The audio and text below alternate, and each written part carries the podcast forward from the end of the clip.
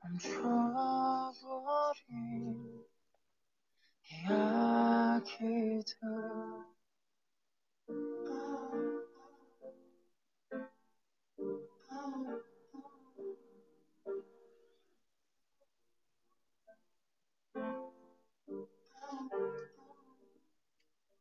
아무도 모르는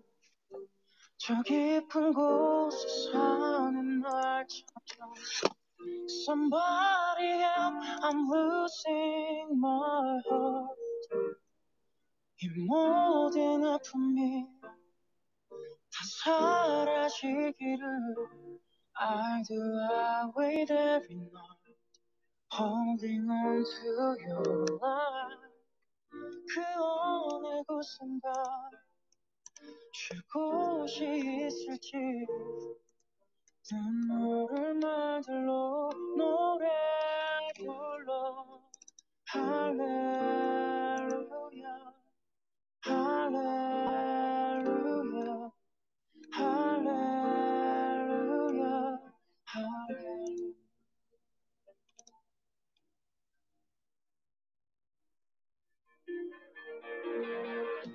또 다시 홀로 남아 멍하니 창밖을 바라보며 나 여기 있어요 누구라도 들을 수 있다면 哎，Hello， 大家晚上好，都没有人要讲话吗？你有跟浩尔？不是你在放音乐，吓我一跳。先放个音乐开头，让你们听听看而已。哇，我觉得刚刚那个那个氛围很棒啊，所以我就没有讲话。那我对不起啊，还是要讲话。主持人，主持人。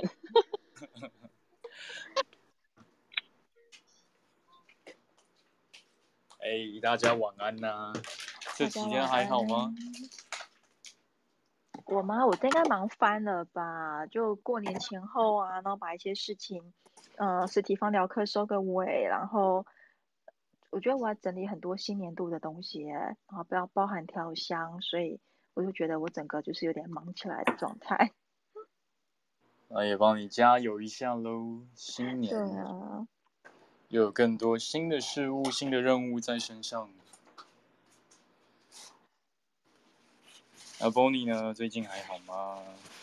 我也是忙到炸掉。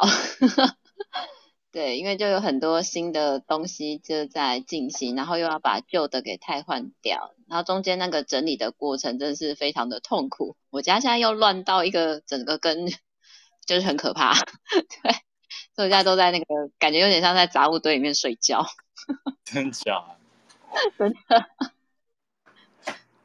刚好最近又是一个除旧布新，然后又要好像我们三个人都在一个。要怎么讲？很严重的变化的一个 timing， 刚好哎哎，其实刚好跟上礼拜皮尔讲的差不多，刚好最近大家都有些要变化的 timing，、嗯、然后很多东西都变得跟以前不一样了。对啊，好啦，祝福大家都可以更适应新的生活，或是找到一个更新的平衡点吧。哦，最近也是，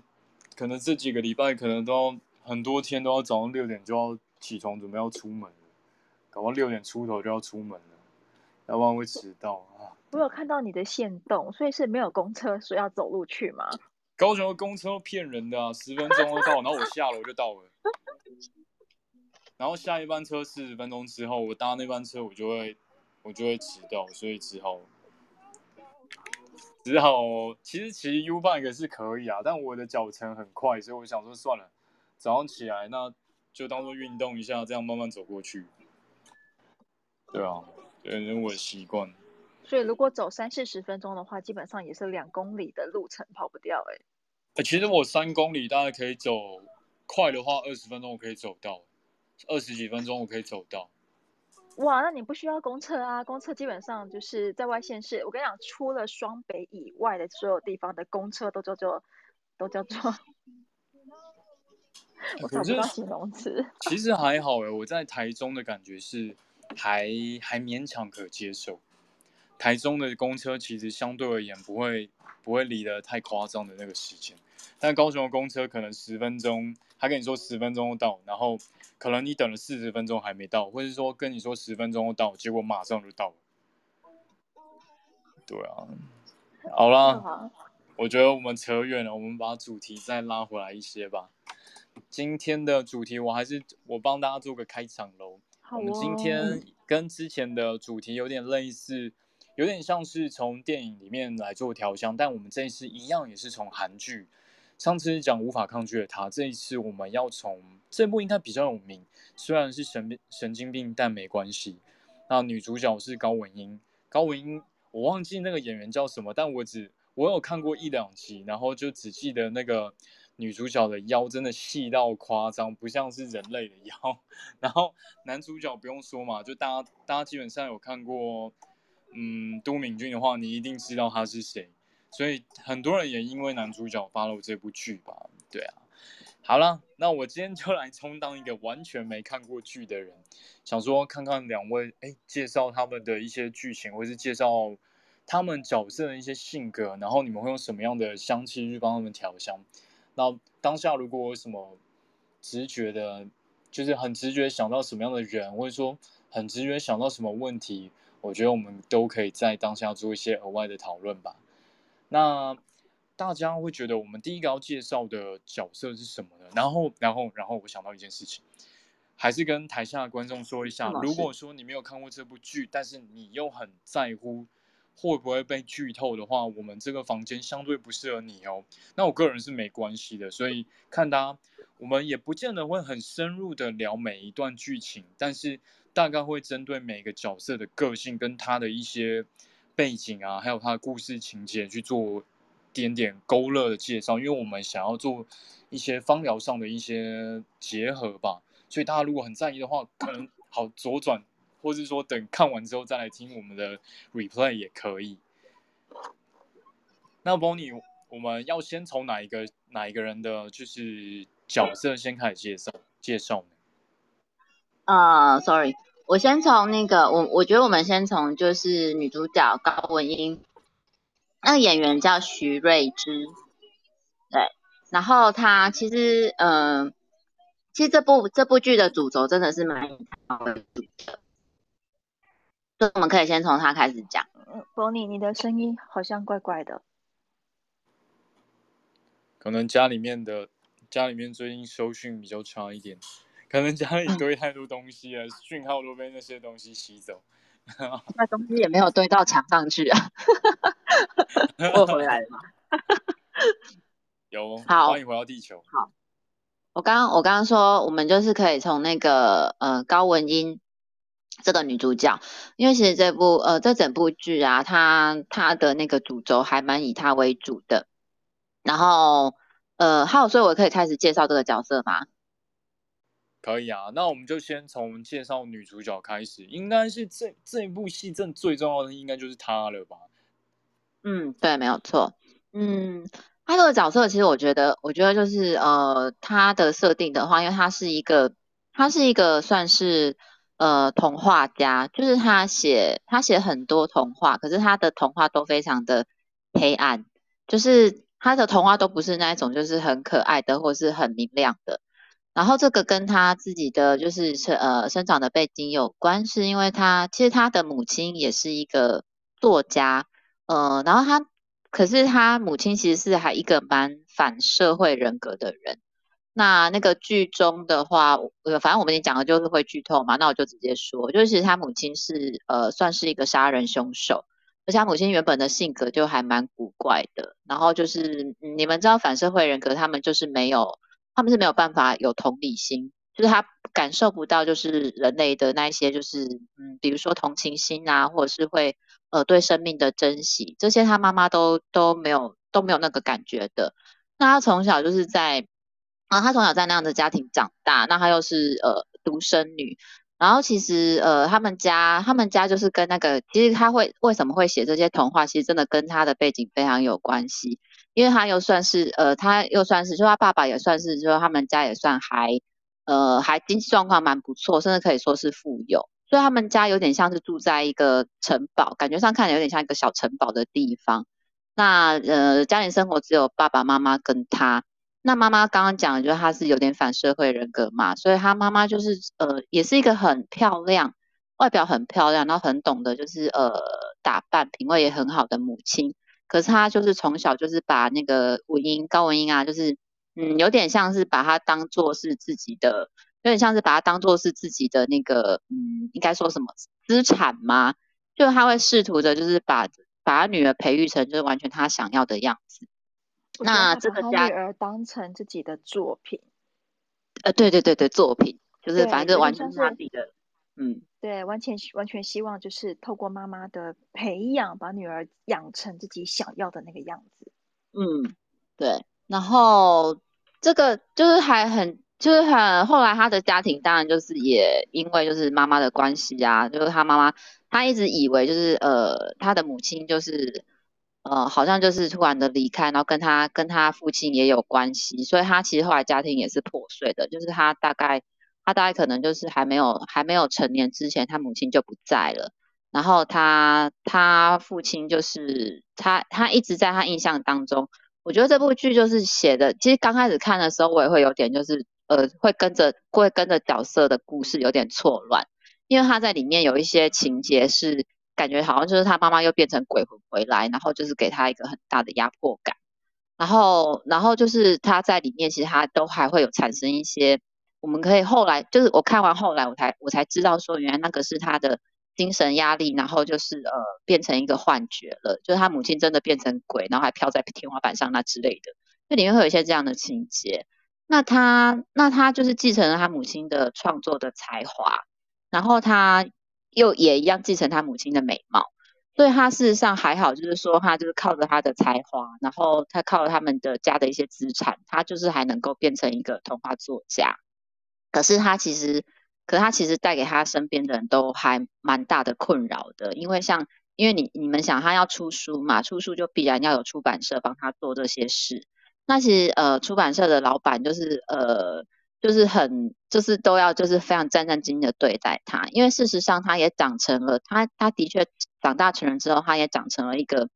也不能，我不太想要把他界定成反社会人格，可是他真的完全，他完全无法融入这个社会，他就是没有办法跟，他就是完全活在他自己的世界，然后他没有那一种人跟人之间就是很很就是一般的，他对别人也没有同情心，然后他想要他想要什么东西，他就想要要到手。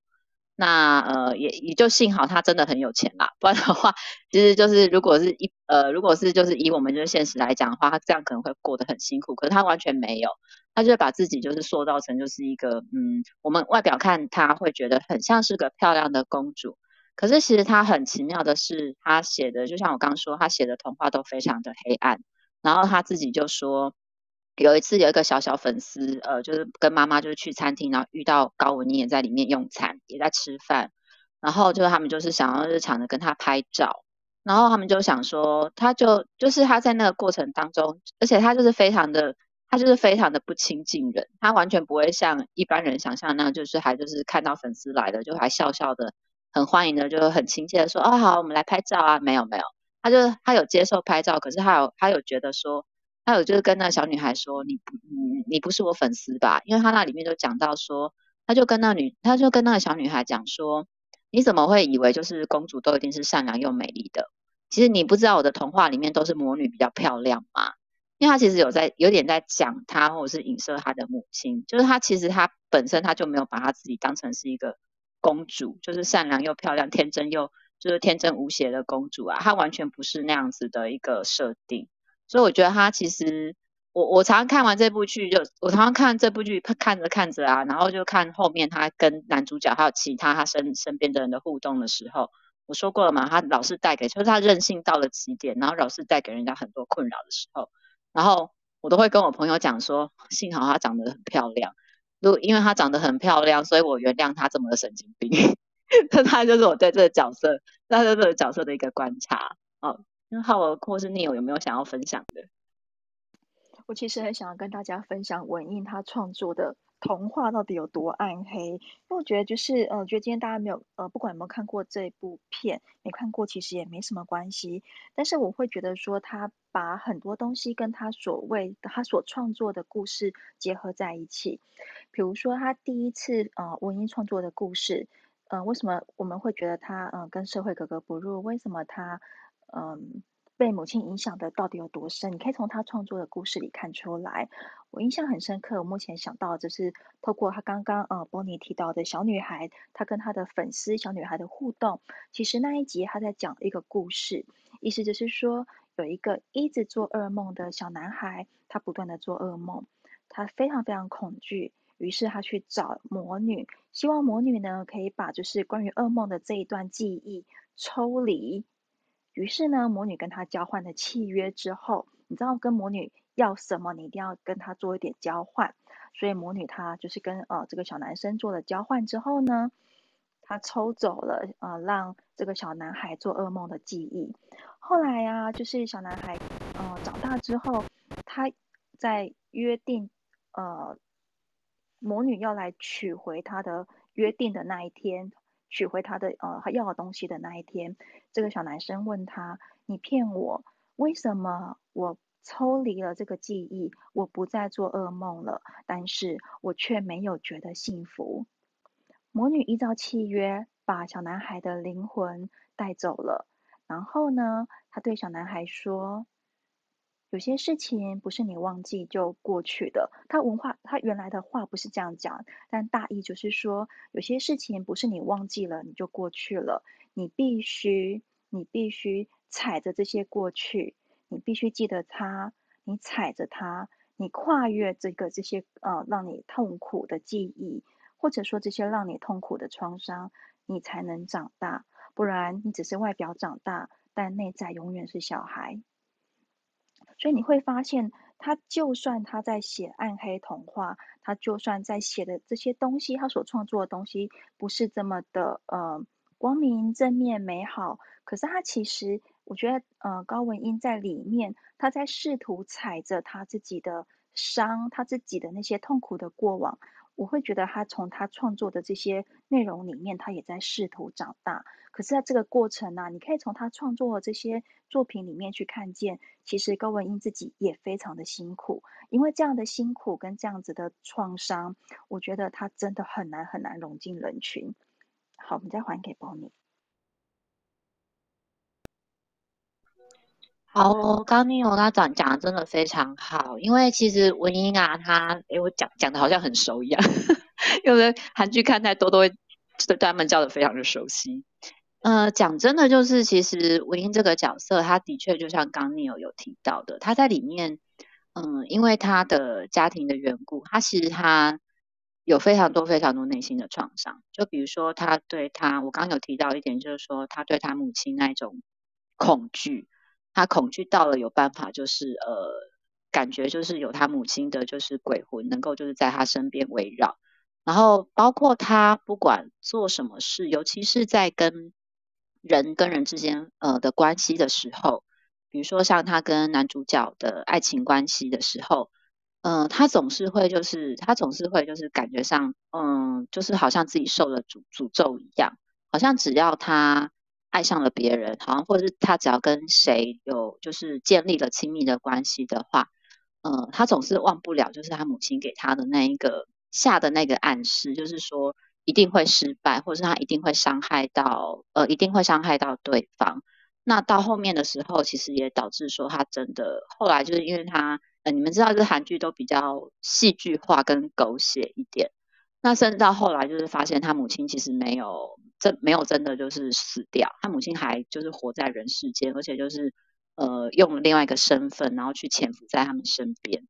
然后就是甚至到后来的时候，他就是呃就像这这过程当中很多的很多的像你有刚讲的，他必须就是一边就是踩着自己的伤，然后其实他一边也在，你会觉得很妙是他一边也在打破很多就是呃像他跟男主角之间的界限，因为他发现他跟男主角之间就是两个人其实都有都有创伤在在心里，然后他就还是一直要故意去接近这个男主角，然后他呃他就会一直就是去扒掉那个男主角的的外皮啊，然后就试试图的就是要让那个男主角就是呃就是完全把自己的内心给裸裸露出来，可是这很奇妙的是，因为他自己也是一个有创伤的人，那他也是到后来的时候，他遇到的最大的关卡就是他必须要去抉择，或者他必须要去选择说，到底他是想，就像我们刚刚说的，他认为他母亲就是带给他的那些东西，他总是会去伤害他，伤害到他的亲密伴侣。那所以他就后面的时候，他也面临到一个抉择，就是说他必须要因为这样他忍痛要跟那男主角分开，他就是把那男主角赶走，或者是他就是干脆你知道吗？就是放下这一些呃伤害，然后就是拥抱拥抱这一切，然后还是就是跟男主角在一起。其实。呃，在里面的角色包括文英，然后包括那男主角都会碰到一个同样这样子的问题。然后我先呃，我们先就我先就是讲这个角色到这边。那嗯、呃，我觉得他，我觉得他的话，我会给他的这个角色的那个调项啊，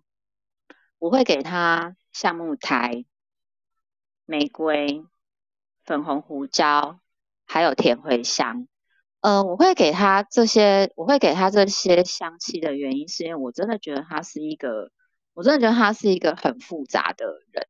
就是他明明就是有那么可爱漂亮的外貌，可是他却被养成了一个非常冰冷然后锐利的内心。然后其实他还是，可是矛盾的是他，你不，你知道，不管他再怎么样，不管他的内心，就是他曾经被教育成就是说跟人是怎么样的疏离，然后他就是一个关在。一个关在高塔里面的的小公主，她从小是这样被养成的，她是被关在高塔里面的小公主，然后她其实没有对人没有同理心，也没有同情心，可是她还是一样会渴望爱。然后那个爱的话，其实也不是只有爱情，因为到后来她渐渐的变成说，她跟她周遭的那些人，只要是相关的人，就是她生活周遭的人，呃，都都呃，慢慢的就是产生了一个友情的关系。开始渐渐的懂得，就是他可以跟旁边的人其实是有所有所连结的，而且就是像他其实在里面的一些小细节，比如说比如说就是像他后来渐渐的，就是因为他要追那个男主角嘛，然后渐渐的就是说他们在一起相处之后，那包括他认识到他周边的人，还有那个疗养院里面的人之后呢，他呃他感受到了就是。嗯，应该算是陌生人嘛，就是不，他不是那么熟识的人，还是有办法给他一点温暖，比如说给他饭，做饭给他吃，做饭给他吃这一类的。然后男主角就曾经会在里面讲说，他就有一次就跟他讲说，你现在已经回不去了，因为你已经知道，你已经知道你的身体还有你自己已经知道，就是吃吃一碗热热热腾腾的饭是什么滋味，所以你不会再回去你以前那种生活了，因为他以前就真的是一个人过活，然后只有。出版社的老板会理他，出版社的老板就是为了要让他写完写完书做完作品，所以会拼命的跑去找他，然后或者是就是会买东西给他吃，或者呃就是让他到餐厅吃饭。但是在除此之外，他完全是没有任何人际关系的，他是一个非常孤独的人。所以我就觉得说，其实像呃就是像夏木台，我之前一直还是到现在很爱用这一支，就是他就是那一种苔藓。它真的是苔藓，长在橡木上的苔藓，然后干掉之后的味道，然后就是有一点土壤潮湿的那种感觉。但是文英因为她又太美丽了，所以我又会想要给她玫瑰，因为而且她真的是一朵带刺的玫瑰，她真的不是那种就是看起来柔柔美美的。然后粉红胡椒，粉红胡椒跟甜茴香啊，我觉得它为什么会适合香料的原因，就是因为它真的是有点呛辣。他就是完全就像我说的，他就是面对自己不喜欢的事、不喜欢的人事物，他就是非常的、非常的明确，然后他也不完全不想要理会别人呃怎么说或者怎么劝他。然后，但是他其实他其实有时候他在面对就是那个男主角的时候，他会有他的可爱的地方在，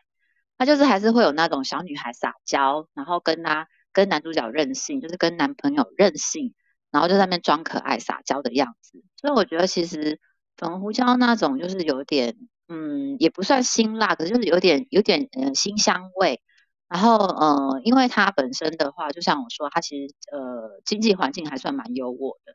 所以事实上它是一个，事实上它是一个就是呃就是它每次都会打扮得漂漂亮亮，有时候甚至穿得很夸张。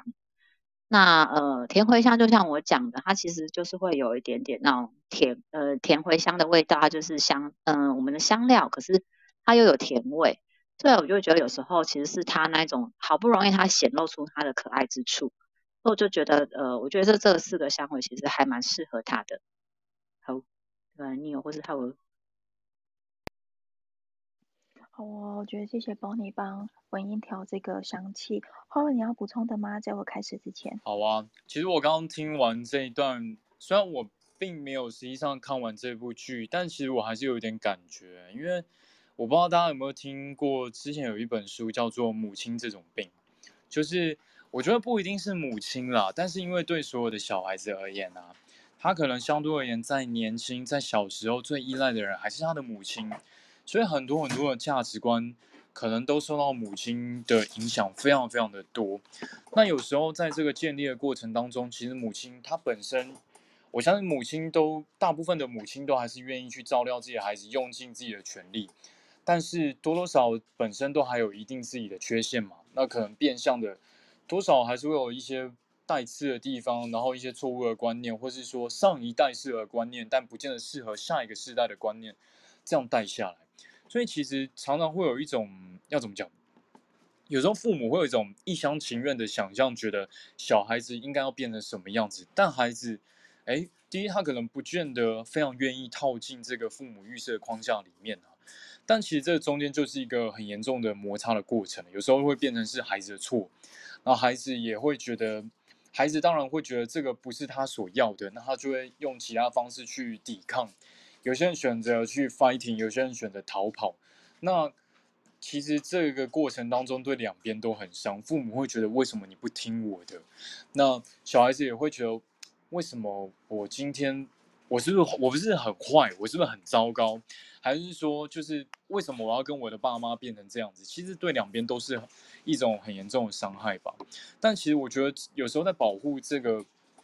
要要怎么说，保护彼此的过程，其实设立自我界限还是很重要啦。那其实后续还有一些办法，就是能的话，当然如果今天你的父母亲是带有很严重的刺的话，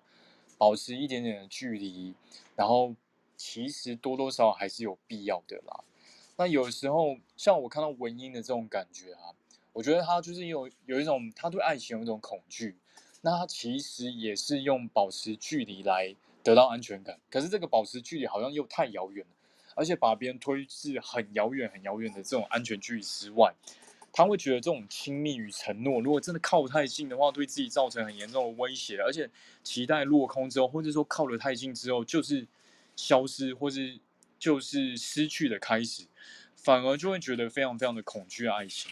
所以其实有时候我们多少，我自己小时候可能在高中的时候也经历过这种感觉吧。那在大学的时候的那个时候，大学的时候也会有这样的恐惧感。但其实我觉得承认这个感觉很重要，你必须要承认自己是害怕的，承认自己有可能失去，而且失去不见得代表什么，就是失去不见得是全部啊，因为毕竟人生这么长，也不见得失去这个就不会再得到下一个。这种时候，我觉得才有机会脱离被这种失去的恐惧吞没的感觉吧。我想，这是我的补充。好哦，谢谢 Howard。对，我刚刚那个偷偷传小飞机问虎哥有没有看过这部韩剧，他说没有。其实没有也没关系啊，其实一直都很不好意思调查的是，到底现在在房间里的朋友有几个人看过这部韩剧。可是我觉得今天呃谈到文音啊，嗯，我觉得刚刚 Bonnie 讲的跟 Howard 讲的让我想到文音在这一部剧里面他所创作的一个童话，有点类似就是嗯，有一个妈妈她照顾这个小孩照顾的无微不至，嗯，所以这个小孩他就什么都不会，他只会吃，因为其他事情妈妈都可以代劳啊。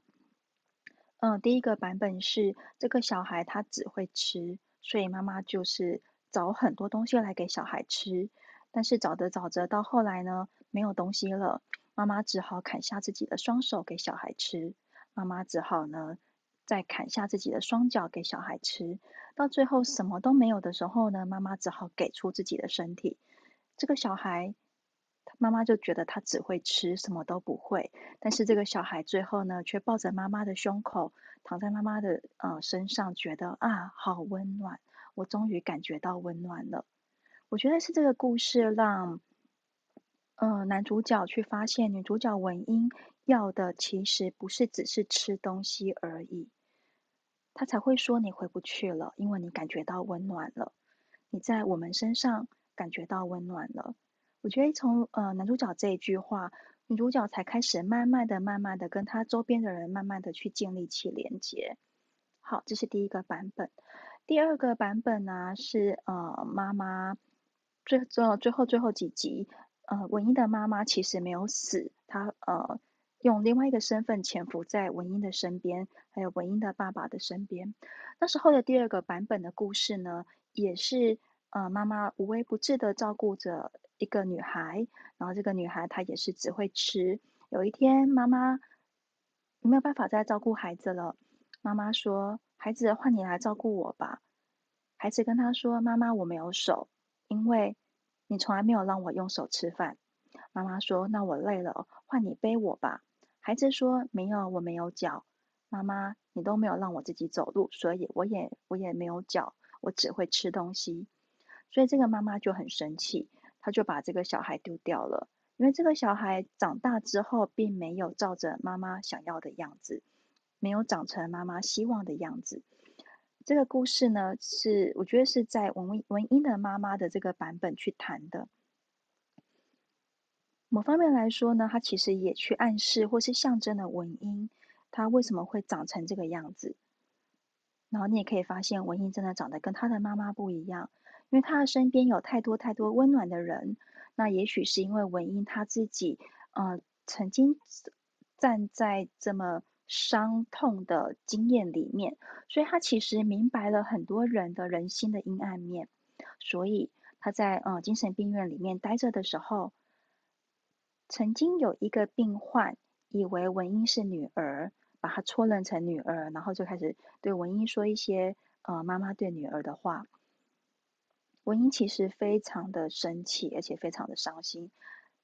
嗯，她有情绪，也很愤怒，但是她知道对方是精神错乱了，她过不去女儿意外死亡的创伤，然后把文英误会当成她的女儿。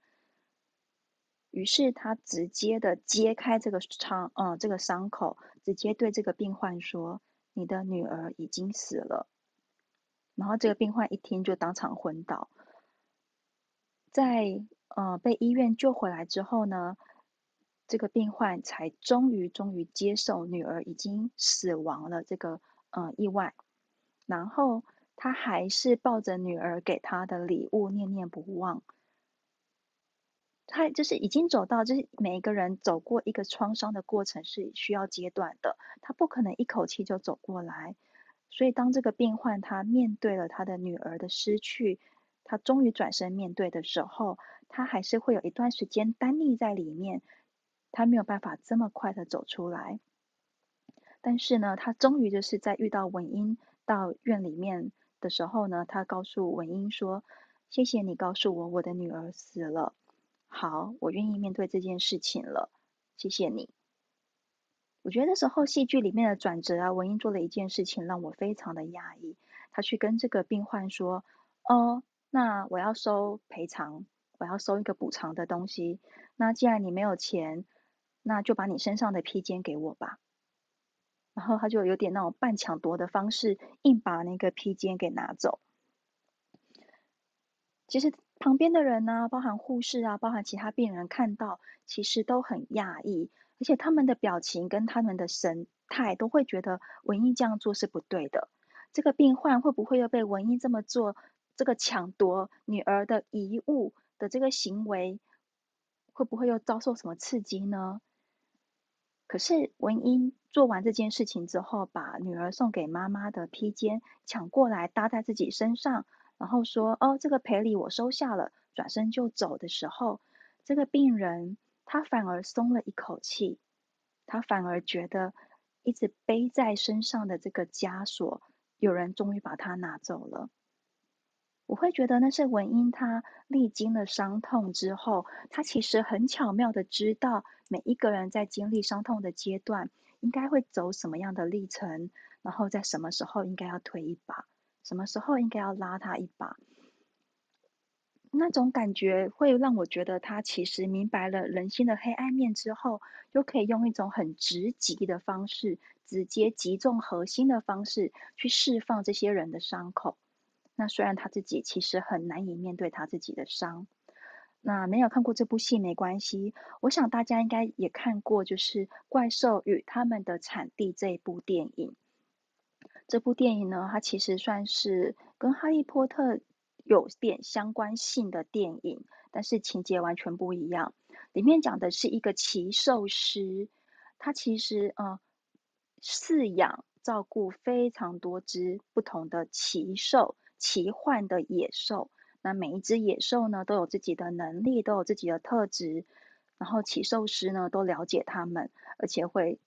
依照他们的需求给予他们的照顾。有时候啊，在看这一部韩剧的时候，我也觉得文英就像是这样的奇兽师，他其实很清楚每一个人在面对不同的创伤的时候，他会有什么样的反应，什么时候需要推一把，什么时候需要拉一下，什么时候可以揭开伤疤，让他终于可以好好的面对，他其实都需要一个时机，而且文英都抓到了，至少在这部戏剧里面，然后就会让我想到这个奇兽师。可是呢，在《怪兽与他们的产地》这部电影里面呢，我觉得还可以值得再提的，其实是黑呃暗黑怨影那一个角色，它里面谈的其实是有天赋的小孩，可是这些有天赋的小孩，他们都没办法掌握自己的能力，于是这个没办法掌握的这个能力跟特质，就会反过来迫害、呃、压迫这个小孩的生命力，消耗这个小孩的生命力。那通常呢，被暗黑怨影附身的小孩，他们都不能够活太长久。我觉得某个角度来说，也许文英就像是这个呃带着暗黑怨影能量的小孩，他们的能力并没有被很正面的引导，然后呢，他们的特质也没有人好好的陪伴，以及就是像一个骑兽师一样好好的去疏去带领他们吧，所以他们其实会不知所措。然后加上文英又遇到那样的呃有点反社会人格的妈妈，把他塑造的嗯不是符合就是呃一般社会的观感，所以我会觉得说呃如果今天在呃怪兽与他们产地的电影里面，那一些带着暗黑怨影的小孩，如果能够有一个懂他们的人好好的陪伴，好好的引导，好好的告诉他们如何使用自己的能力，也许世界上不会有这么多的暗黑怨影。如果文英能够就是遇到一个好的人，好的陪伴者，他或许不会就是变得这么的暗黑，然后变得这么的忧郁，变得那么的无法融入人群。所以我觉得很幸运的就是在戏剧里面，他遇到了男主角刚泰，然后刚泰用一种很温暖的态度，就是不断的陪伴文英，然后包含精神病院的所有人里面呢，虽然大家彼此都是陌生人，可是我觉得这个精神病院很特别的地方是，即使我们都有呃，无法融入正常社会的某一些特质，可是我们反而在这个精神病院里面找到了彼此共同的一个连结在。我觉得文英也在里面找到了一种就是与人连结的方式，他反倒在里面慢慢的、慢慢的走出自己的路，走出一条跟母亲原来设想的规划的不一样的路。好，回过头来呢，我帮文英挑选的精油，我其实想了很久。因为他真的就是在里面是一个很复杂的角色。那虽然谈了这么多，我其实还是觉得没有办法好好的把文英的很多特质讲得很清楚，所以我帮他想到的呃单方精油其实是香草。香草这一支精油啊，其实在芳香疗法里面，嗯、呃，它算非常非常特殊而且不太平价的精油。那大部分呢会因为香草精油不容易取得，所以我们会用香草荚去做浸泡油，取得就是呃香草的气味。香草是一种很甜美、很甜美的香气，你闻到它，你就会觉得就是很熟悉。可是，嗯，又跟你平常吃到那种哎香香草冰淇淋里面的香草又不太一样。我觉得精油的香草的风味会比呃你在日常生活中吃到的香草口味的甜点来得更有层次感，而且更丰富。就像文艺一样，你可能没有办法在第一时间去看见它的多层次跟它的嗯内涵，可是当你越接近它，越接近香草，越靠近它，你会发现，哎，其实香草非常非常懂我们。然后，如果你能够用到香草来做你的调香里面的基调的话，你会觉得你的香气整个就是翻了一倍的，呃，丰富跟甜美。所以，当你把蚊蝇，不管把它放在哪里，就算放在出版业也好，你会发现他是一个很棒的作家。你把它放在精神病院的话，你会发现他其实在不知不觉中穿针引线的把精神病院的病患们连接起来，他自己呢也慢慢的就是在里面找到与人连接的方式。所以我这边呢先选了一支单方精油香草来代表文音这样子的人格特质。好，先到这边，我们还给 Bonnie。 好哦，哇，香草呃香草这支精油我也很想要有，可是我没有。有机会再去那边搜搜看，因为真的很特别。呃，接下来的话，我们就是讲完女主角，嗯，这么就是丰富跟复杂的角色啊。那我们来说说我们的男主角文刚泰。嗯，刚泰的话，他他其实他有一个自闭症的哥哥，那这个的话也是在。呃，其实他们三个人就是高文英、文刚泰跟文尚泰，文尚泰是哥哥。嗯、呃，他们三个人是这整部剧的主轴哦。然后，嗯，刚泰他，刚泰他就是在那个从小啊，他是哥哥自闭症，那所以妈妈总是会显出那一种呃，做什么事情啊，家里只要做什么事情，他都会一直不停的提醒刚泰说啊、呃，你要就是保护哥哥哦。呃，因为哥哥怎么样啦？因为哥哥自闭症啊，可能会有人欺负他，所以呢，呃，在刚泰的那种，就是他的，其实他的心境跟他的那个，嗯，就是他从小到大的印象都是如此，所以他会有一点，呃，他其实，在那个过程当中啊，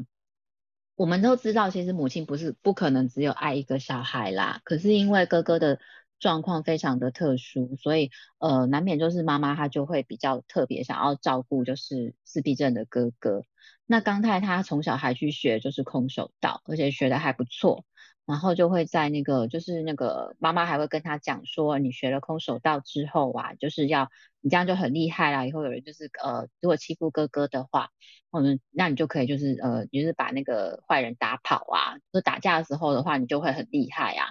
就是很多事情，他的妈妈都是从这种角度，就是凡事都以他哥哥为为优先去这样跟他讲。可是其实，可是其实，呃，在那个剧里面，有时候我们还是会感受到，就是说，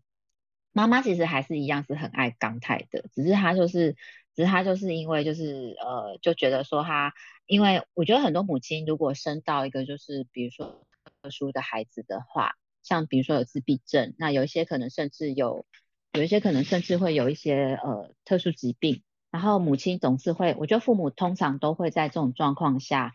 呃难免都会有很多的愧疚，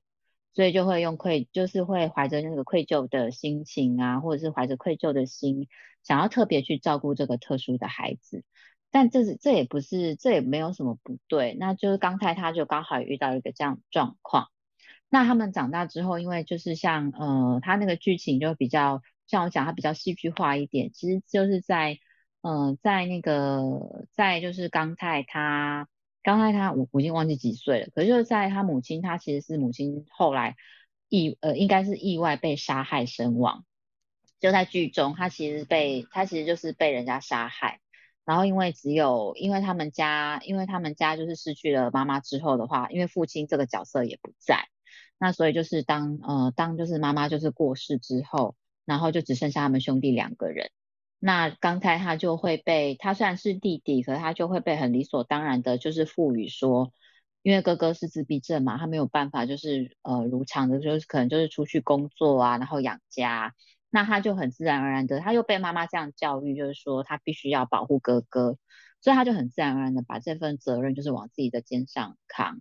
扛了一直到他们长大成人，然后就到处他去他他选择的工作是去做护理师，那他就是但是他们就是会因为嗯，因为那个妈妈就是过世的那个阴影啊，在哥哥在哥哥的那个，因为那时候那时候母亲死掉的时候哥哥在场，嗯，所以就在他心里呃就是有种下一个创伤，然后他每次他哥哥只要每次到了某个季节特定的季节的时候，他就会他就会说蝴蝶要来了，蝴蝶要来追杀他了，就那个他就每次他哥哥只要一发作就会很严重，那他就会影响到就会影响到他们生活，每次只要一发生的话一发作的话，刚才他就会带着他哥哥就是搬家，就是马上就搬家又搬走，所以其实好几年的时间他们就是一直颠沛流离，就是到处搬家，那搬到一个地方他又得要就是要去找新的工作，然后又要去呃，所以他几乎也没有朋友，他只有里面有一个他们就是最好的死党叫戴珠，然后只有戴珠就是就是认呃会就是一直就是守护在他身边，那他基本上刚才他的生活就全部都是以他哥哥为主，他就是哥哥的大小事啊，然后就是呃要去比如说哥哥可能要去有一些就是特殊教育的学校啊，或是特殊教育的单位，那也都是他在负责，就他一直在照一直在当担任就是个照顾者的角色，那他是知道，可是其实他内心其实有一个但是他内心有一个挣扎跟有一个他自认为很黑暗的地方，在遇到就是高文英的时候就又全部都被挑出来了。其实刚刚就是 Neil 还有包括讲说像文英这样子的一个设定啊，在这部剧里面很有趣的是他在不好意思他在里面负责当坏人，就大家都大家就是都会一副就是很平和的跟比如说跟那个精神呃就是那个疗养院里面的呃病人啊，就是都要感觉上都要很心平气和啊，然后都要拼命的安抚他们啊，然后呃很小心翼翼的不去揭发任何人的创伤，可是只有可是只有文英是用那种非常暴力的就是非常强烈的方式，比如说像刚刚就是呃误认为她是女儿的那个那那位就是病患，她也是都是会非常直接的就是丢给他们一个事实说你女儿早就不在了，就她在里面她她完全都是这样子一个当坏人角色去对待呃，身边的人的，尤其是那个疗养院里面的病患们。那这个男主角刚才他在遇到文英的时候，他也碰到了这样的状况。文英甚至很直接的说：“你根本就是伪善者。”所以他说刚才是伪善者，他就是说他明明心里面他有很多好多好多他想要完成的事，还有他自己想要做的事，因为他毕竟很年轻，他在里面的设定也应该也应该也不会超过三十多岁啦。所以 他, 他有他自己的人生的，通常一般人在那个年纪的时候就是可能就是呃，只是会想着说、哦、我未来要做什么，就是我会有未来很多很多的计划，可是刚才不是呃，他就只能够就是说每天就是想着说那哥哥怎么了，然后每天要打电话就看哥哥呃有没有吃饭了，那呃晚上的时候也是就是反正兄弟俩就是睡在一起，然后大小事情他都要就是非常担心哥哥发生什么事，然后但是直到就是说呃，直到就是说他遇到这女主角的时候，他就是完全又又要被就是重新去面对这个议题，他到底要照顾他哥哥到什么时候，那他有没有办法做他自己想要做的事情，因为其实到后来的时候他身边的好朋友们呃，从戴珠啊，然后到后来那个呃疗养院的同事，那甚至后来有一个就是同事很呃很喜欢他，就是他从就慢慢的他其实开始认识了渐渐认识了不同的人嗯、呃，然后这一切其实老实说都是从文英开始的，然后他在认识这些人之后，可是他还是他还是不懂得要怎么去嗯想办法把自己的责任就是卸下一些些，不要让自己在就是完全就是扛着那个重担，因为其实到后来就是像疗养院的比如说那个院长，然后像我刚刚说的可能有其他的护士啊，他的朋友都会就是轮流的去跟他说哎呀你要去忙什么，那我们来帮你照顾你哥哥，事实上身边的人是有渐渐的带对他伸出援手的，然后呃，只是他一直不知道该怎么去他一直不知道该怎么去觉得呃找到一个正确的方式，然后好好的把就是照顾哥哥的这个重担放下来，然后但是呃，而且就他在里面有一个很深的挣扎，是在他们小时候有发生过一个事件，就是呃，那是他，但是其实他，那是他们第一次就是跟文英就是三个人就是聚在一起。是他们小时候，他们小时候他们三个人就有碰在一起过了。就有一次他哥哥，就他们在冬天的时候，有一次他哥哥就是去呃河边还是湖边玩耍，不小心掉到水里面去了。可是在那个当下，他在那当下还是小孩子的刚态，他犹豫着说到底要不要救他哥哥，因为他觉得他哥哥那时候他还是个孩子嘛，然后他就觉得哥哥好烦好讨厌，然后妈妈永远都护着他。那如果他，所以他那时候很直接的想法就是哥哥，要是哥哥死掉就好了，如果哥哥不在了就好了，这样子的话他就可以得到妈妈全部的爱，他就不用一天到晚还要在边就是有一个跟屁虫哥哥在他旁边，然后他发生了什么事情他还要照顾他，还要保护他。那但是就是那个当下其实还好，当然就是没有真的这样，没有真的发生这样的事嘛，他还是有把他救起来。可是这个东西其实在他自己内心就一直一直就是慢慢的就是喂养成了一个就是他自己的黑暗面。那后来也是，后来他也是有跟哥哥终于去处理这一段往事，这一段回忆。因为哥哥就是嗯，哥哥就是有有一次就是也是爆发，就直接跟他说，就直接说我我弟弟要，就直接跟在就是疗养院里面，然后跟众人大喊说我弟弟要杀了我，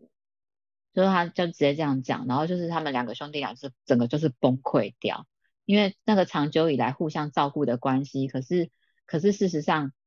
我觉得就算即便是弟弟是自闭呃不是不是两个不是弟弟哥哥是自闭症，可是他感受。我觉得他在那过程当中还是感受得到一点点，就是说刚太他已经心真的很累了，他还是有他自己想要过的生活，而不是总是就是以哥哥为主，所以他也会渐，他们两个就会渐渐的从这些呃从这些事件啊当中，然后还有包括他们的关系被改变了，然后被迫被强迫打破，就是文英他们是文英他还是用一个就是很强迫的方式要介入他们兄弟之间。因为文英他就是要追要追到刚太嘛，所以他都会一直试图的把呃把就是他哥哥给就是划就是把他要划清界限，把他弄掉。可是后来发现没办法，因为因为毕竟再怎么样，就是文刚太他还是以他哥哥就是为最重要的家人，因为也没错啊，的确是他唯一的家人，就以他的家人为主轴。所以其实在这个这整个就是过程当中，就是我觉得还蛮有趣的，就是刚太他自己也被拆解。他自己也不停的被拆解，不停的被破坏，然后不停的要去思考说他作为一个照顾者，那他要做到哪个份上，做到哪个界限就好了。然后他要被逼着去面对他自己，就是他也有他也想要哪一天好好的出去玩，他也想要哪一天可以不用担心哥哥发生什么事，然后他可以开开心心的跟朋友去玩，或者是他就是去他在剧里面有讲到就是去旅行，嗯，目的地也不知道在哪里，因为他完全没有去过任何地方。他身为一个照护者，他完全没有去过任何地方，所以他当就是他要想，当就是有人问他说你想要去哪里，像文英问他说你想要做什么，然后你想要去哪里的时候，他讲不出地点来的，因为他无法想象。然后他，然后他只能他只能想说，那我们就是车开着啊，就是去就出去就就去哪边都好，不论目的地是哪边，他就是反正他就是要去旅行。所以其实。嗯，其实他在嗯，我觉得这部剧就是真的，真的就是一直在一直在讲说他们之间的这些很奇妙的互动。然后刚太他就是真的已经不止一次一直被骂伪善者，就他很他很擅长照顾别人，可是他可是他照顾到后来就是那个非常沉重的负担，其实已经压到他自己有点不知道该怎么办了。而且有一次就是在那个。到剧还蛮后来几集的时候，就是他已经跟高文英就是女主角在一起了，那他也甚至住进他家就是同居了，可是还是会有发生很多就是呃冲突啊，跟一些就是因为关于就是高文英她妈妈的事情。有一次戴珠就跟他讲说，就跟直接跟刚才讲说，就是他们那个好朋友就直接跟他讲说你其实脆弱的不得了，就跟刚才说你其实非常的脆弱，你一点都不像你外表看起来的那么的坚强，然后永远都可以照顾别人，你就是这么的脆弱，所以你才会想要靠近那些也很脆弱的人。他在这边在指的有点是在指说就是像高文英这样子，呃，我们我们觉得人格比较特殊的人，或者是那一些呃，甚至是他工作场合的那些就是精神病患们，他就是会忍不住想要去呃、嗯，靠近他们，忍不住想要去，忍不住想要去关心他们，忍不住想要去照顾他们。可他因为他自己本身其实也非常的脆弱，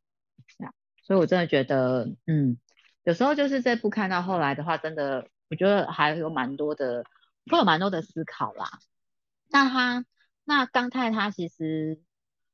我觉得他有一句就是经典的台词啊，他就他就曾经讲说，我已经被绑住太久，所以我已经忘记挣脱项圈的方式了。他其实就在讲他跟他一直长期以来，然后跟哥哥这样子的呃生活的方式，他没有办法离开，那他也放不下，所以他就像我刚刚提到的，当别人问他说你想去哪里的时候，你有没有想要去的地方的时候，他是讲不出来的。嗯，所以我觉得说其实刚才他真的是他他这么努力呀、啊，第一个是其实我觉得他最大部分其实也是希望回应就是他母亲对他的期望，就像我们刚刚说的，就是妈妈一直期望说他可以照顾哥哥。那我觉得刚才这样的角色的话，嗯，我会给他的调香是西伯利亚冷杉、广藿香还有薰衣草。呃，会用木质调的话，第一个原因是嗯，它就是像我说，它就是给人家一个很可靠的感觉，就像树一样，感觉上好像发生什么事呃，都可以就是依赖它。像像其实女主角高颖 也, 也很依赖它，就是当比如说比如说她就是要爆炸，情绪不行的时候，就是没有办法控制的时候，她也都会依赖就是呃刚泰去帮她把情绪给控制下来。然后广藿香还有薰衣草，其实薰衣草之前我们在某集的节目有讲提到说，薰衣草的薰衣草就是一个嗯，有一个反面就是会照顾别人照顾过了头，然后忘记自己，其实薰衣草有一个这样子的意思在。那我其实觉得刚才它这三个这三个味道加起来，其实也给人家一种还蛮就是你会觉得就是还蛮舒服，然后蛮可靠的感觉，就像刚才一开始看看起来的样子，他外表的形象，可事实上他的内心是非常空的，因为他一直在照顾别人，然后他不知道怎么样照顾他的内心，所以他必须要靠着那一种，就像我女主角那种那么强烈的方式，他才有办法去跟别人建立关系，不然的话，他如果不是女主角这么强烈的那一种介入的话，他可能就是一辈子他就是这样，他就不会他完全不会想要去比如说去拥有他自己的人生，然后或者是说甚至甚至去谈恋爱，或甚至去就是交更多的朋友，因为对他而言原本的生活是达不到这一些的。但我们刚刚说他必须要不停的搬家，那他不停的搬家，他他就没有办法固定认识谁啊，他没有办法有人际关系。但是还好就是说后来就是遇到了一群还蛮温暖的人，还有他的那个好朋友都一直守在他们的身边，所以他就我觉得他其实是一个我觉得他其实是一个嗯，有时候看了会很心疼的角色啦，就是尤其是他们就是在那个就是他兄弟两个就是回头去处理那个很伤痛的回忆的时候，就是在那边崩溃的时候，其实就是会看得很揪心，因为就是呃，他也不愿意他也不愿意就是这样子。其实小小孩子嘛，小小孩子有时候想法就很直接，他其实不想要哥哥死掉的，只是小时候他就是真的只能够那么直接的反应，就是妈妈都没有把关爱的眼神放在他身上，只有放在他哥哥身上，所以他会做出这样子的反应来，所以那个那个时候也带出了他非常大的一个愧疚感。嗯，所以我真的觉得他我觉得他作为就是我们刚才这样一个角色，真的心理压力真的还是还蛮大的。好，我的分享到这边，这样 Neil好哦，谢谢 Bonnie 把我们刚才这个角色讲得这么好。有没有就是台下的听众，如果你没有看过这部戏的话，其实你听 Bonnie 这样的分享，大概也能够去呃稍微抓到我们刚才这个角色的特质。然后我们今天因为时间的关系，我猜想我们讲不完，我会把我们刚才的部分讲完之后，大概就要做个 ending 了。剩下的部分呢，我们打算下周，我想要下周再讲。所以呢，如果你对于今天的分享有兴趣的话，你有一个礼拜的时间可以来追这一部剧，它大概十六集而已。好，我刚才啊，嗯，他真的就是困在过去，呃，因为他哥哥掉进冰洞里面，然后他第一时间没有马上伸出援手去救哥哥。那在这之前呢，他们其实跟妈妈是，呃，我刚才跟妈妈是发生口角的，就是妈妈责备他，你为什么没有照顾哥哥？你去哪里了？他那时候真的脱口而出，就是我希望哥哥死掉。对，然后呢，再发生就是他转身跑逃走，然后哥哥去追他，追着追着他们和解了，玩起来了。结果哥哥却掉进冰洞里，他第一时间没有去救哥哥的那个瞬间，然后那个愧疚感，虽然后来还是还是把哥哥救起来了，可是那个愧疚感的那个起心动念，我觉得让文刚太在后面，像 Bonnie 刚刚讲的，他其实就不敢做他自己想做的事情，他就是为了照顾哥哥而存在。我觉得在看到这一段的时候啊，我会想到一部电影叫做《姐姐的守护者》，那是一个比较呃老而且比较经典的电影，然后演员也是还蛮就是呃蛮大咖的阵容。好，他是讲说一个呃出生就有先天性的一些症状的姐姐，然后妈妈为了照顾这个女儿，她又生了第二个女儿来就是捐赠器官给这个姐姐，所以呢她小女儿出生是健康的，但是为了就是姐姐的需要，所以小女儿呢她也上了手术台好几次好几次，把身上的器官一点一点的分给姐姐，可是呢这个姐姐还是没有好转，她还是因为就是先天的症状的关系，她的身体呃不同的器官慢慢慢慢的衰弱下来。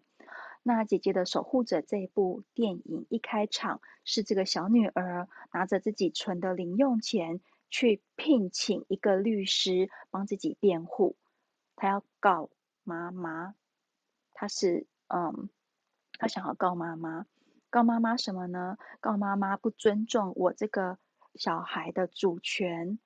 告妈妈就是你都拿我身上的器官去救姐姐。所以妈妈在被告的时候，她其实是很困惑的。那这部电影它走到最后其实是一个我不知道它到底算好的结局还是不好的结局，就原来这个小女儿她去提告是受了姐姐的托付，姐姐真的觉得她呃，带着这么多的病痛活在这个世界上很辛苦很辛苦，她累了，他真的觉得就是，呃，家人为自己的付出也够了。然后这场病呢，也真的是看不到尽头的一天。然后他也不希望家人就是陪在他身边，然后永无止境的耗下去。尤其妹妹的身体，妹妹是健康的，她没有，她姐姐真的觉得妹妹没有必要，呃，一而再再而三的拿自己健康的器官来就是，呃，让姐姐的生命只是延长一段时间而已。所以其实妹妹去提告是姐姐的意思。那当这个妈妈在呃跟法官呃互相辩论的过程中，对，我觉得应该叫辩论了，在互相辩论的过程中，发现了她的呃两个女儿的心思，甚至发现了她所有的小孩的意见的时候，这个妈妈突然就是有点。他一开始是不能接受的，就是我为我为你们付出了这么多，结果你们通通不领情，然后最后你们要来告我，对。可是当你要再往下一层去看，看见其实每一个人的心里带着都是爱的时候，姐姐爱的是家人，她不希望家人再为她付出这么多；妹妹爱的也是家人，她也不希望姐姐再这么痛苦的生活下去，她也不希望妈妈。嗯、呃，就是为了姐姐放弃自己的生活，放弃自己的事业。哦，这个呃电影的主角，这个妈妈其实原来也是一个事业有成的律师，但为了小孩就是都放下了，就带着姐姐开始看医生，开始治疗。所以其实当每一个人都有爱，然后带着爱去帮对方做安排的时候，为什么大家这么痛苦？我觉得有时候再回到文刚泰跟他哥哥的互动，还有他们跟妈妈之间的互动的时候，其实我会觉得很，嗯，会很困惑，对。然后，哎、啊，我现在看到了一个呃，听众的呃小飞机，小说的结局和电影的结局不一样。那哦、呃，这边他跟我们分享了小说的结局，好。那在呃跟大家分享小说的结局，我先讲一下电影的结局。电影的结局呢是妈妈放弃治疗姐姐，然后让姐姐就是离开这样子，然后其他的小孩跟妈妈就回归到正常的生活。那这边呢，呃，瓦瓦茨瓦茨瓦特瓦茨瓦特瓦特，对不起，我有点打结。他跟瓦嗯特，对，瓦特跟我们分享的是小说的结局啊，是呃妹妹的官司打赢之后，妹妹出车祸死了，然后她的法定代理人就是那个辩护律师，帮忙做主把妹妹的肾捐给姐姐，然后让姐姐的病彻底好了。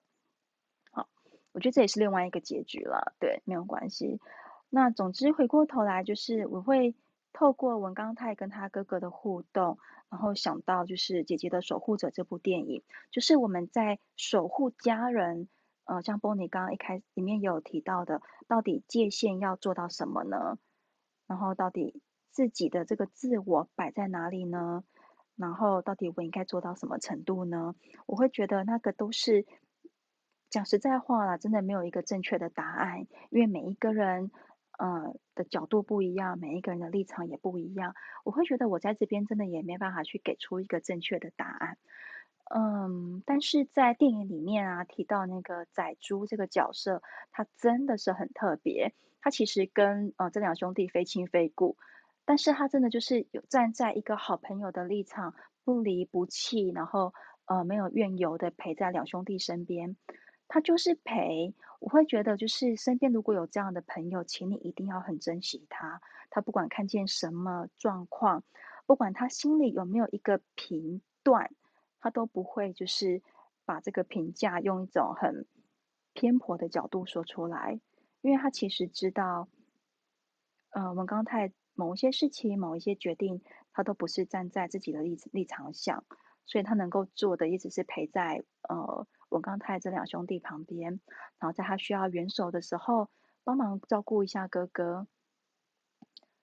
然后呢，他就只是陪，他并不会去呃下指导棋，去告诉文刚泰说，哎，你应该怎么做，你应该怎么做，你是不是应该把哥哥送去疗养院，你是不是应该让哥哥去上学之类的。他没有，他就是陪着。嗯、呃，总有一天，他觉得这两个人一定会找出自己的路。那在找到之前呢，能够有一个这样子支持的力量陪在身边，我觉得那真的是一个非常有力，而且就是能够抚慰人心的力量。那在这边呢，我想要帮呃文刚泰搭配的精油其实是天竺葵。为什么会选天竺葵呢？嗯，其实，在蛮久之前，呃，Howard 帮我们做了一个节目风格的调整的时候，我们开始讲精油的人格特质。那在那一本书里面，呃，天竺葵的人格特质啊，其实真的也是一个比较付出的角色，对，他就是很愿意就是为周边的人付出，然后也是帮周边很多很多事情都照顾的妥妥帖帖的一个呃人格特质的精油。那再到比较后来一些，就是其他的芳疗师的观点，也会觉得说，哎，天竺葵其实也是一支很独特的精油。它其实，呃，它的香味介于就是花香跟草本的香气之间，然后它的花香调，呃，非常非常接近玫瑰的香气，可是它又不是玫瑰，所以虽然说，嗯、它不是玫瑰，但是它很容易在市面上有一些精油的业者，他会拿玫瑰天竺葵或者是天竺葵来调制模仿玫瑰的气味，所以这一支精油呢，它也叫穷人的玫瑰，然后它也很适合在调香的时候拿来做花朵与草香之间的一个桥梁，所以搭配就是刚刚 Bonnie 帮呃文刚泰的调香，我会觉得说，我想要在帮呃 Bonnie 的调香里面再加一支天竺葵，呃，当做是我对文刚泰的感觉吧。他其实真的是一个很独一无二的嗯、呃人，但是他又为了他哥哥，然后他又付出，付出到就是没有了他自己。那可是其实，在戏剧的呃韩剧的最后，其实我觉得某个面向来说，还是要感谢文英。文英她发现了哥哥的天分，然后，嗯、好，我先把呃，Bonnie，你先帮我把举手的朋友拉上来，我把我这段讲完。就是文英她发现了哥哥的天分，她把哥哥就是呃邀请合作成为自己的插画家，然后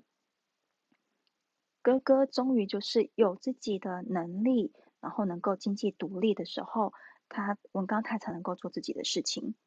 所以这个部分，我觉得文英他的插手其实帮了很大很大的忙。他看见哥哥的天分，然后呢，跟哥哥合作，帮他帮助他成为一个插插画家。那文刚泰才有机会，就是等哥哥独立的时候，然后才能够呃走出自己的一条路。所以在这个面向上，我会想要用天竺葵这一支精油来，就是作为文刚泰这样的人格特质的一个调香的特呃气味。然后呃顺便补充一下，就是仔猪这样子的角色，就是你有没有一个朋友可以像呃到底要念带猪还是仔猪好，带猪这样子可以陪伴在身边，然后无怨无悔，不离不弃，重点是他不评断你做的任何决定，他就是陪着。在精油里面呢、啊，我觉得有一支精油很适合做这样的代表性的一个陪伴，叫做乳香。乳香这一支精油，它其实是树脂，嗯，但是它的气味啊，它的前调会有一点点的，就是呃酸酸甜甜的果香调，然后大概呃中间会是一个木质调的香气，尾段呢你会闻到它带着一点点像是香料一般的辛香感，所以会是一个蛮特别的一支精油。那乳香的呃香气的特质也很适合帮助我们平静，并且稳定我们的情绪，就有点像是在呃，在温佑君老师的书里，他形容就有点像是在茫茫大海中，你在浮浮沉沉的时候，给你一根木头，让你抓着，你不会沉下去。那在其他芳疗师的书里面，他们也形容乳香的气味像是一个忠实的旅伴，它会在你沮丧的时候，在你悲伤的时候，在你不知所措的时候，就这样陪在你身边，给你一份支持的力量。我觉得他真的就很像就是呃戴珠这样的角色，他无怨无悔的陪在两兄弟身边。呃好，我讲完了，我们把时间交还给 Bonnie， 但是我觉得因为我们明天都还有事情，其实可以做一个结尾，然后下个礼拜再继续好吗？可以啊，可是楼下有人要上来就是聊聊吗？因为刚刚被我拉上来那个人又不见了，那个 Eric 又不见了。哎、欸，对，我看 Eric 举手，我想说我刚刚在讲话拉，我就没有空拉他上来。对，所以我刚刚拉他，然后他就他就又消失了。对啊，对，没关系，就是呃，好，我这边暂时啊，你还好吗？你的声音？好、啊，没事，你发是我家奇怪的电竞椅的声音，对不起。对，好，因为明天 Howard 要早起，那其实 Bonnie 稍早身体有一些不舒服、嗯、然后我不知道现在好一点没有？有有有有好一点的，靠那个还是要吞药。好了，有吗？有人要上来聊一下下吗？如果没有的话，可能我们就今天先这样子。Yeah. 那我这边稍微呃做个 ending， 就是我们今天谈虽然是精神病、嗯、但没关系，然后里面其实我觉得有蛮多的细节可以慢慢的跟大家分享，慢慢聊，然后选这个呃这部韩剧，我觉得它也是一个媒介啦，就是我会觉得学习芳香疗法呃我自己在学习的过程中，我其实还蛮在意身心相系这件事情，你的身体的症状有时候呢是你的心灵在对你说话，所以呢回过头来就是借着这一部韩剧，我会觉得它里面真的有很多很多的小细节，呃，小小的那些剧情的安排，它也是透过某一些症状，然后你的心在跟你说话，你的心在跟你说话，所以我会觉得哎，蛮谢谢 Bonnie 今天选这一部韩剧。那如果说你今天听了节目，然后你对这个韩剧有一点点兴趣，嗯，其实网络上有两个小时的懒人包，我觉得他做的还不错。那如果说你也有时间的话，你也可以慢慢的把它看完，它大概才十六集而已，每一集大概一个小时多一点点。好，呃，我后面呢会，我们还会想要跟大家分享的，其实是那个呃自闭症的哥哥呃尚泰。尚泰他其实我自己也觉得他其实某个角度来说，可能才是这部片整部片的主轴，对。然后还有就是，呃，他最后最后他们最后一站，就他们两兄弟其实流浪过了很多很多地点。刚刚 Bonnie 有谈到，因为呃，妈妈被杀害的这个创伤，让两兄弟就是一段时间就要搬家，一段时间就要搬家。他们流浪了好多地方之后呢，在呃韩这部戏里面，最后最后定下来的这个落脚的这个精神病院，这个院长他其实，我觉得他引导病患去思考的方式真的非常特殊。他会擅长去给处方签，但是他也不保证处方签绝对有效。可是就像我 I G 写的一样，就是但是让我们觉得很放松跟宽容的地方就是，就算没有效也没关系。所以很有地很有趣的地方就是，哎，这个精神病院叫做没关系，他们家的精神病院就叫做没关系。好，那回过头来，今天呃用芳香疗法，有时候我们难免会去想要了解身心相系这样的生理症状是不是对应着某一个心理特质呢？或者说这样的心理特质一定会产生某一个身体症状吗？呃，我礼拜天上了一堂线上的呃芳香疗法的课程，算是我自己的进修吧。嗯，我们就在聊身心相系，所以其实它不一定哦，因为每一个人脆弱的地方不一样。也许有一些人呼吸系统比较脆弱，也许有一些人消化系统比较脆弱，所以当压力一来的时候，那个压力的出口会在你心里承受不住的时候，在你身上最脆弱的地方冒出来。所以也许我自己是那种呃消化系统比较脆弱的人，所以当我可能承受不住压力的时候，我就会开始胃痛，它可能是我反应出来的方式。那也许其他人呃呼吸系统比较不好的人，那他也许会开始觉得呃过敏感冒。那皮肤系统比较不好的人，他可能就会开始发痒起疹子。对，所以其实每一个人的状况都不太一样。那回过头来呃谈到就是虽然是精神病也没关系，我会希望就是下个礼拜如果大家愿意再回来听的话，我们再把呃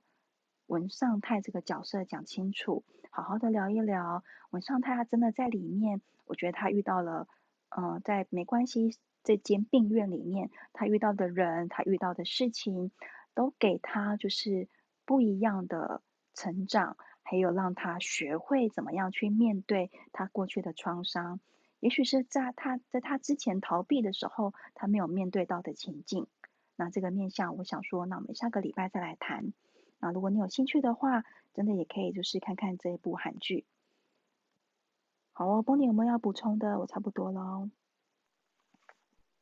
哦，我最后要补充就是那个，请大家记得就是要加入我们那个左上角小绿屋私房调香。那如果呃你觉得就是想要私下跟我们就是谈，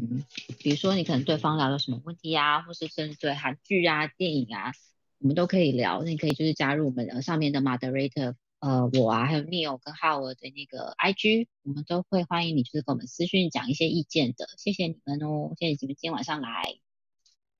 好哦，谢谢 Bonnie， 然后谢谢大家今天来，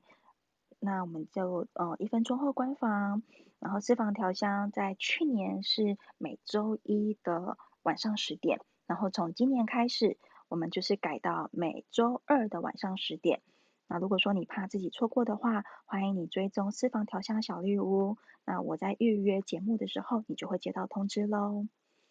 然后谢谢大家，那一月开始我们真的会慢慢的就是从不同的面向来谈芳香疗法，从不同的面向来谈身心相系。我可能会慢慢的跟大家分享我这几年在学习芳香疗法还有身心相系的一些观点，甚至是嗯